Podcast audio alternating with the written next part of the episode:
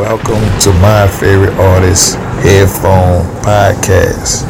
Yeah, it's your boy DJ Mingo in the air chair taking you there once again. And as we do every now and again, we reach out to the artists so the artists can reach out to you. You dig?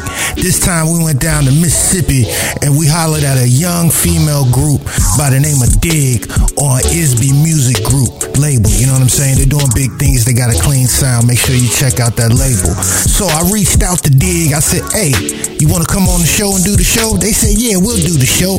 So without further ado, let's get into the interview. So tell me real quick where you from. Mississippi. Like in our society, the people our age don't really have a music outlet that's relatable to them, so we want to be there for them. That's dope. I like young people that say intelligent things like that. You know what I'm saying? What, but, but, but what is it that you want to achieve in the music business? Dig just wants to make a mark in the music industry.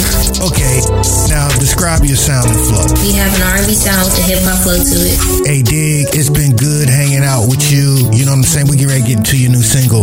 But before we do that, state your name, give everybody your shots out, let them know where they can find you on social media and whatnot and so forth and so on. I'm Mo. I'm T.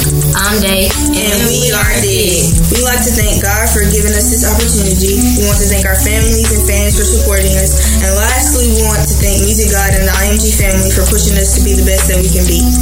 Our Twitter and Instagram accounts are underscore dig official underscore and our Facebook account is Dig Official 3. Go check out our single hymn on all platforms. You, love you and to trust you, that's what you want me to do. Oh, baby, baby, the way I feel for you, it's always up to you. Oh, yeah, oh, yeah. I know you used to playing games, dealing with me ain't the same. It's such a shame. See you, but you.